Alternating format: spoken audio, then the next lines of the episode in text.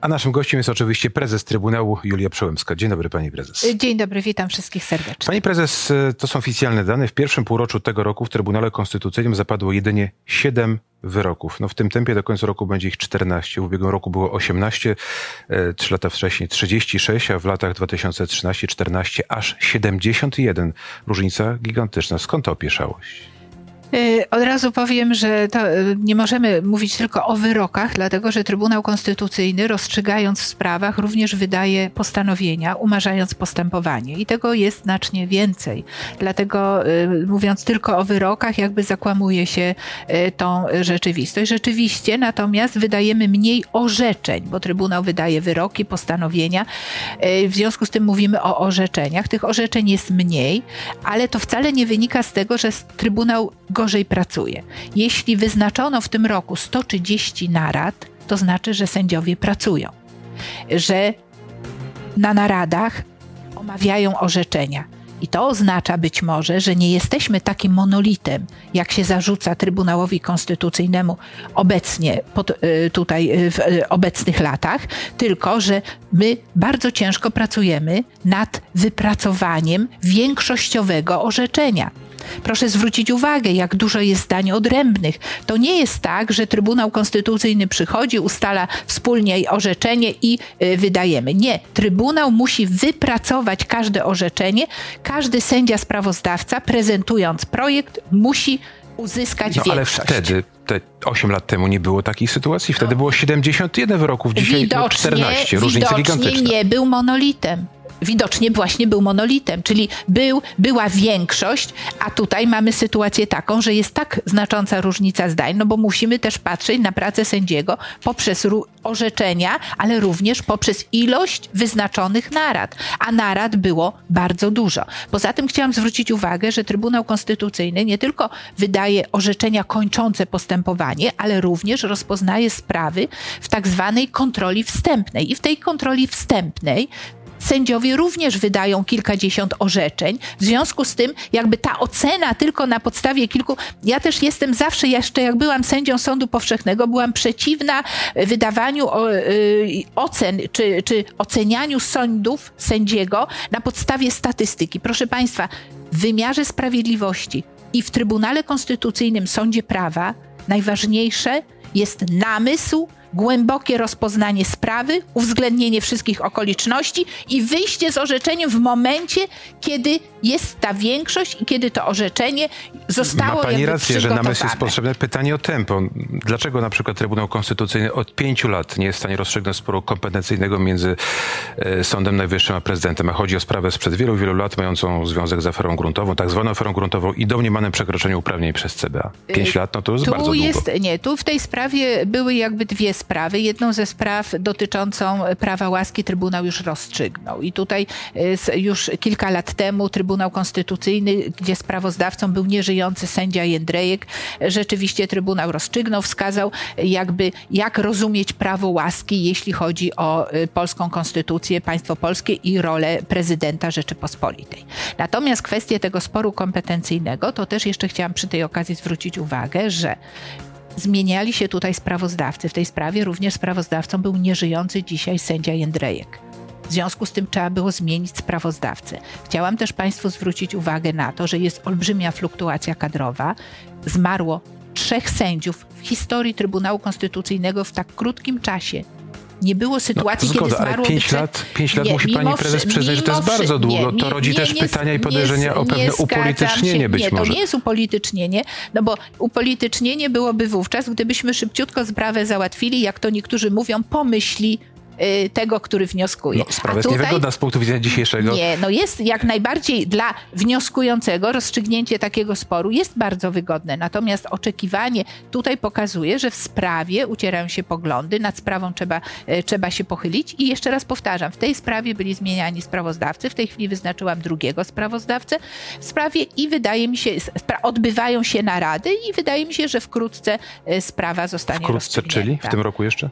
To jest też takie pytanie, jeśli sędziowie będą gotowi, żeby, żeby wyjść na rozprawę, bo to jest sprawa w pełnym składzie, to też prosto to nie jest sprawa w y, y, pięcioosobowym składzie, w pełnym składzie. Jeśli sędziowie będą gotowi już do y, orzekania, wyjdziemy wtedy na no salę rozpraw i będziemy orzekali. Kolejna Także... ważna sprawa, pani prezes, dlaczego Trybunał odroczył i to bezterminowo rozprawę w sprawie unijnych przepisów, na podstawie których TSUE nałożył kary na Polskę w sprawie kopalni Turów czy Izby Ale tutaj Trybunał nie odro odroczył bezterminowo. Trybunał na wniosek na początku prezydenta i ministra spraw zagranicznych, którzy są uczestnikami postępowania i którzy prosili Trybunał, żeby dać więcej czasu na przedstawienie stanowiska, uwzględniał, nie tylko, bo to często uwzględniamy, kiedyś Rzecznik Praw Obywatelskich prosił nas o odroczenie sprawy, bo chciał też przygotować stanowisko. Trybunał odraczał. W tej chwili na 19 października jest wyznaczony termin. Nigdy nie było w tej sytuacji, tej sprawie takiej sytuacji, żebyśmy bezterminowo odraczali.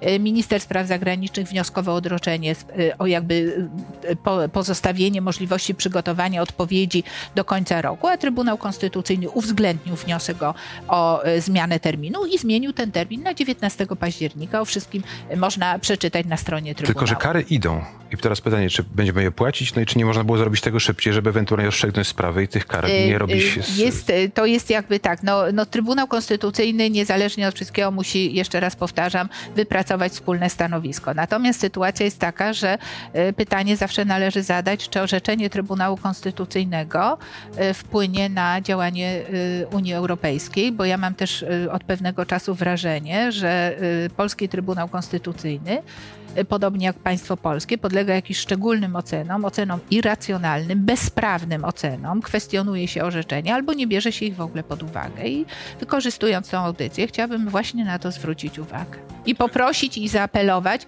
do Unii Europejskiej, żeby przestali urzędnicy Unii Europejskiej wypowiadać różne kwestie, podważać różne instytucje bez jakiejkolwiek podstawy prawnej, żeby przestano tworzyć narrację dotyczącą Polskiego Trybunału Konstytucyjnego, narrację pozaprawną i również dotyczy to polskich polityków. No, tak się wypowiadają również pani, że tak powiem, koledzy, bo prezes e, też Trybunału Konstytucyjnego z Austrii kilka dni temu mówił wprost, że no, w Polsce jest łamana praworządność.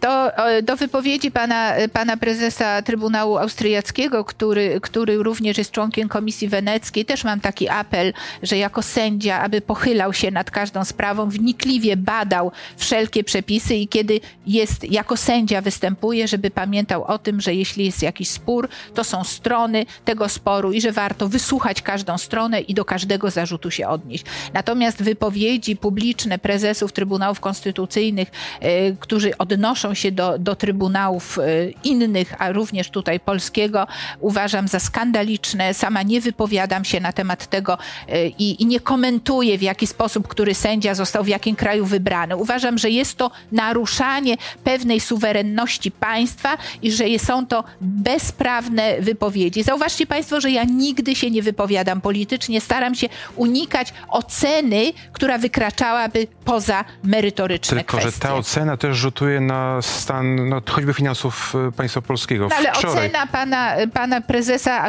e, Trybunału Austriackiego no, w żaden sposób nie rzutuje, bo to jest ocena, e, prywatna ocena kogoś, kto chce w jakiś sposób zaistnieć i przyłączyć się do głównego nurtu krytyków Polski i Polskiego Trybunału Konstytucyjnego. Pewnie to, co on mówi, ma wpływ na decyzje Komisji Europejskiej, a decyzje są jakie są. Wczoraj Donald Tusk powiedział, że gdyby w Polsce była przestrzegana praworządność, pieniądze z KPO by były. No to jest kolejna kwestia. To, są, to jest właśnie, no ja nie będę polemizować na różnych poziomach. Jeśli ktoś tworzy narrację postmodernistyczną, niezwiązaną z rzeczywistością, ze stanem faktycznym i prawnym, no to prezes Trybunału Konstytucyjnego z takim politykiem nie może polemizować. Trybunał Konstytucyjny wypowiada się poprzez swoje orzeczenia, a orzeczenia zapadają po ja jeszcze raz powtarzam, po uzgodnieniu wspólnego stanowiska w danej sprawie. Natomiast jeśli chodzi o sprawę Turowa, wydaje mi się, że tutaj już sprawa, już pomijając merytoryczną ocenę działania Unii Europejskiej, do której się nie chcę odnosić, wydaje mi się, że sprawa między Polską a Czechami została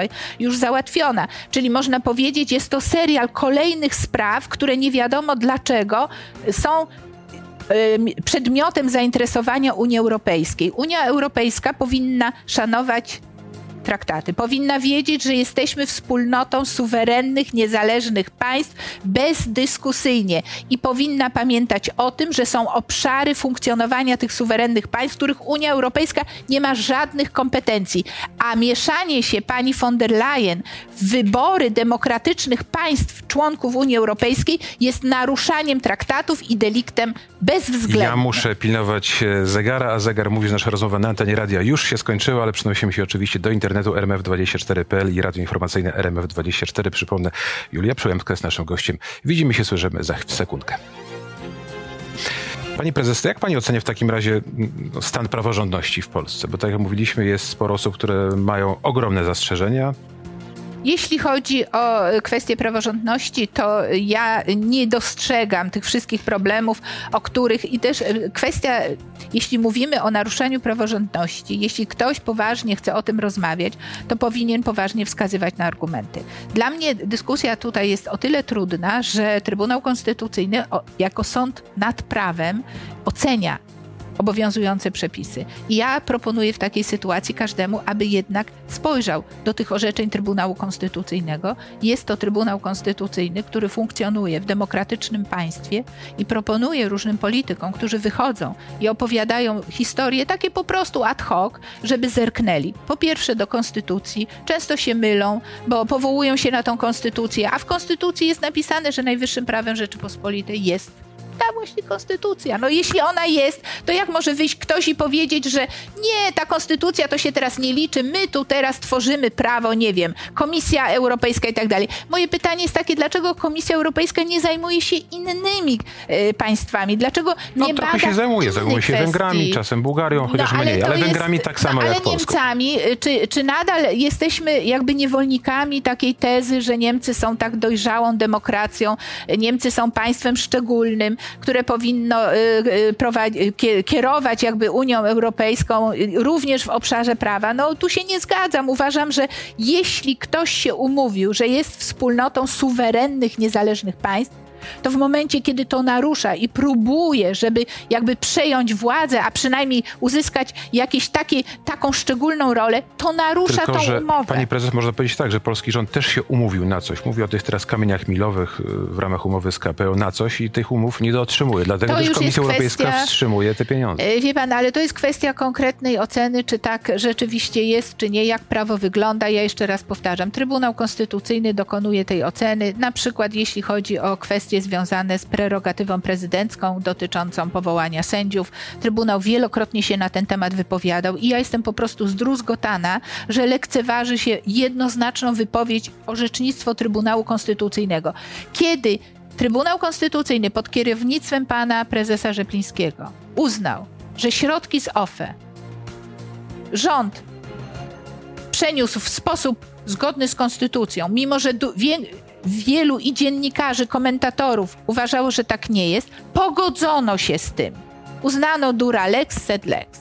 A dlaczego nie mogą się pogodzić? Bo to jest kwestia takiej jakby siły informacji, która jednocześnie jest dezinformacją. Orzeczenia Trybunału Konstytucyjnego są jednoznaczne. Ja bym bardzo prosiła, żeby jednak również Unia Europejska te orzeczenia prezes, uwzględniała. Tych pieniędzy nie ma, być może nawet do końca roku nie będzie. Kilka dni temu premier, wicepremier Kowalczyk powiedział, że skoro Komisja Europejska jego zdanie łamie prawo, to trzeba sprawę oddać do Trybunału w Strasburgu. To byłaby dobra decyzja, efektowna? To już jest, efektywna. to można powiedzieć, no to już należy do polityków, do władzy wykonawczej. Władza wykonawcza najlepiej jest w stanie ocenić. Ja nie uczestniczę w tych rozmowach, ja nie uczestniczę e, w tych kontaktach z Unią Europejską, e, nie, nie wykonuję jakby funkcji Y, władzy wykonawczej i jeśli, jeśli pan minister tak to ocenia, to być może z jego perspektywy, z perspektywy rządu, tak powinno to wyglądać. A którego prawa powinien się bardziej w Polsce przestrzegać? Polskiego, czyli konstytucji, czy europejskiego? Ale najwyższym prawem jest konstytucja, dlatego to jest,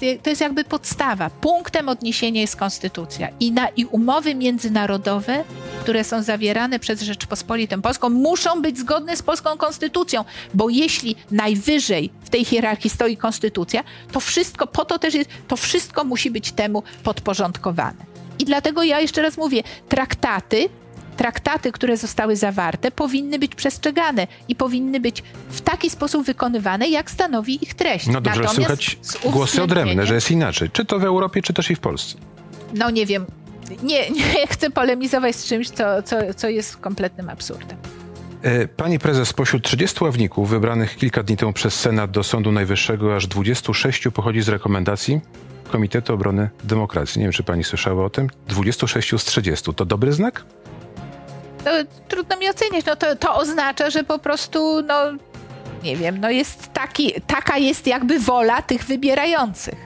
Może to dobry znak w tym znaczeniu, że opozycja nie krytykuje czegoś tak jak Sąd Najwyższy i ich, że tak powiem, rekomendowani Bardzo ławnicy pięknie, znajdą się E, w takim Bardzo gremium. pięknie pan, pan redaktor odpowiedział. To pokazuje też, że zarzuty wobec państwa polskiego, że tutaj jest jakaś dyktatura, że nie ma demokracji, są zupełnie nieuzasadnione. Skoro taka, taki wybór był możliwy, to jest dowód na to, że Pol- z polską demokracją jest jak najlepiej.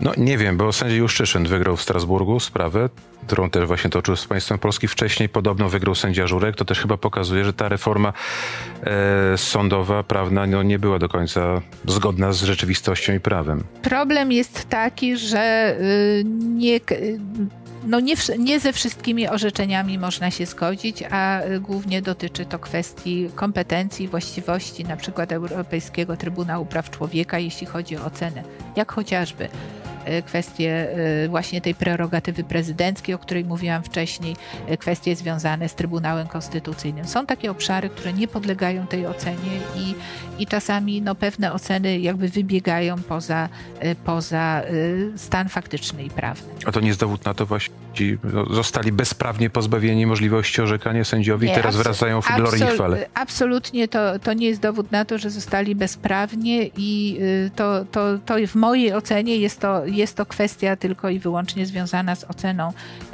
Euro- Europejskiego Trybunału Praw Człowieka i ja tu bym nie chciała też znowu wchodzić. Musi pan redaktor pamiętać, że ja jako sędzia Trybunału Konstytucyjnego, która jest pod szczególnym, mówiąc w cudzysłowie, nadzorem, muszę bardzo być powściągliwa w pewnych wypowiedziach, bo ocena niektórych kwestii może się znaleźć przedmiotem oceny Trybunału i wtedy ja jakby już jestem wyłączana, bo, bo jest wniosek o wyłączenie, że wypowiedziałam się w tej sprawie. Ja tylko tak na marginesie chciałam powiedzieć, że pewne incydentalne sprawy, które są oceniane i, i ja nie mówię o tym, czy one są zgodnie z prawem, czy nie oceniane, ale zawsze jakieś incydentalne sprawy nie mogą wpływać na ogólną ocenę. No tak jak nie można powiedzieć, jeśli ktoś, nie wiem, w, w, w danym społeczeństwie, nie wiem, jakiś, jakiś y, to, to tak jak z oceną też sędziów, jeśli sędzia jeden, drugi, trzeci tam ukradł coś, y, działał niezgodnie w, w ramach tak zwanej kasty. Jeśli sędzia mówi, że należy do szczególnej kasty, to z tego powodu nie można y, wyciągać daleko idących wniosków, używać wielkich kwantyfikatorów, mówić, że wszyscy sędziowie tak uważają. Czyli też nie można dokonywać ocen na podstawie incydentalnych zdarzeń. Trzeba brać całokształt i trzeba przede wszystkim w całym dyskursie i w tym, o czym rozmawiamy, meritum, y, czyli sprawy merytoryczne. Nie wiem, czy wszyscy sędziowie, ale spora ich część uważa, że w przyszłym roku będzie zarabiało za mało, że ta ustawa budżetowa nie daje im takiej możliwości podwyżek jak innym zawodom. Popiera tutaj pani stanowisko sędziów? To jest też kwestia, która może znaleźć się w Trybunale Konstytucyjnym. Y, Ja mogę tylko powiedzieć, że to, o czym mówią sędziowie, to jest opisanie stanu faktycznego i prawnego. Natomiast moja ocena, jeśli taka sprawa wpłynie do Trybunału, no to ona będzie wyrażona poprzez orzeczenie. Czyli za wcześnie mówi, czy może liczyć na pani wsparcie? O, jako też absolutnie. sędzi. Nigdy, nigdy, ja zawsze powtarzam, ja na temat orzeczeń i, i mojego stanowiska w sprawie, która jest w Trybunale, nigdy się nie wypowiadam. Pani prezes, 22 października, czyli właściwie za dwa tygodnie, mijają dwa lata od wydania orzeczenia w sprawie tak zwanej ustawy w sprawie aborcji. No, ona, pamiętamy, wywołała ogromne emocje, też protesty na ulicach. Nie żałuje teraz pani takiego, y, w tym czasie też wydania orzeczenia, bo to był czas pandemii trudny. To nie ma, jeszcze raz powtarzam, dla, to tak jak pan widzi, dla sądu nie ma ani odpowiedniego czasu, ani nie ma. Jeśli sędzia nie może żałować orzeczenia, jeśli sędzia orzeka, to musi jako niezależny, niezawisły, przekonany, że y, o słuszności y, podjętej decyzji. Natomiast kwestia czasu, każdy czas byłby niedobry. Ja uważam, że te wszystkie ataki były niesprawiedliwe, również wynikały z nadinterpretacji, z zafałszowania przedstawiania tej rzeczywistości, bo, bo to, to nie, było, nie było mówienie, ja, różne rzeczy słyszeliśmy, że i, i, i tutaj krew mam na rękach i tak dalej. No proszę Państwa, to są naprawdę daleko idące pomówienia. Takiej sytuacji nie było. A może można było odroczyć w czasie? Tak jak mówiłem, to był trudny czas, czas Nie. pandemii. Trybunał Konstytucyjny, jeśli gotowy jest do orzekania, to orzeka. Także to pana jeszcze raz odpowiem też na to pytanie, dlaczego 5 lat? No bo widocznie Trybunał jeszcze nie wypracował stanowiska. A dlaczego w tym momencie orzekł? Bo w tym momencie miał wypracowane stanowisko. Po prostu Trybunał robi wszystko w takim czasie, idzie swoim rytmem i nie patrzy na to, co się dzieje za oknami. Trybunał, try, zada, zadaniem Trybunału jest rozstrzygać tym, czy jakiś przepis jest zgodny z polską konstytucją. I robi to w momencie, kiedy jest gotowy do orzekania. Bez względu na wszelkie inne okoliczności. To być może pani prezes za moment będzie jeszcze jedna ważna sprawa, która wzbudzi wielkie emocje. Marszałek województwa Mazowie- mazowieckiego Adam Struzik sprawę stawia jasno. Wydłużenie kadencji samorządów do pięciu i pół roku oraz przesunięcie wyborów na kwiecień 2024 roku. Tych samorządowych to działania niezgodne z konstytucją i przepisami prawa. Apeluje do prezydenta, aby zawetował uchwaloną przez Sejm ustawy. Y, No, jest, no jeśli marszałek, y, marszałek uważa, że jest coś niezgodne z konstytucją, ma wątpliwości, to powinien taką sprawę skierować do Trybunału Konstytucyjnego. I jaki tutaj mógłby być wyrok? No to Orzeczenie? Już, no, panie redaktorze, właśnie o tym mówimy. Będzie takie, jak rozstrzygnie Trybunał Konstytucyjny w swoim orzeczeniu. I wtedy państwo poznacie ocenę Trybunału Konstytucyjnego. Ale jest rzeczywiście coś takiego, co mówił Adam Struzik, że to jest niekonstytucyjne, przesunięcie o pół roku tego terminu? Jeszcze raz powtarzam, nie, tutaj pan redaktor próbuje mnie nakłonić do odpowiedzi, której udzielić nie mogę. Pani prezes, e, kolejna jeszcze taka sprawa, która wzbudza emocje, to jest długość pani kadencji. Niektórzy mówią, że ona się skończy w grudniu tego roku. Jaka jest pani opinia na ten temat? Również na ten temat nie będę się wypowiadać. Ja już się wypowiadałam i, i nie chciałabym, żeby kwestia, ponieważ moja osoba niepotrzebnie wzbudza takie emocje. Ja jestem od sześciu lat po prostu atakowana ze wszystkich możliwych stron i próbuję przez tą burzę y, przejść y, spokojem, z godnością. Y, Również dotyczy to, to, to mojej rodziny i tak dalej. No i w związku z tym chciałabym temat związany z moją osobą pozostawić jakby taki bez komentarza. Tylko ja to pytam, się rzeczą w grudniu pewnie wróci. Powtarzam, proszę zostawić to spokojnie. Ja, mówię, już na ten temat nie chcę się wypowiadać. Julia Przyłębska, prezes Trybunału Konstytucyjnego, dziękuję bardzo, była naszym gościem. Do usłyszenia i zobaczenia. Dziękuję Dobrego bardzo.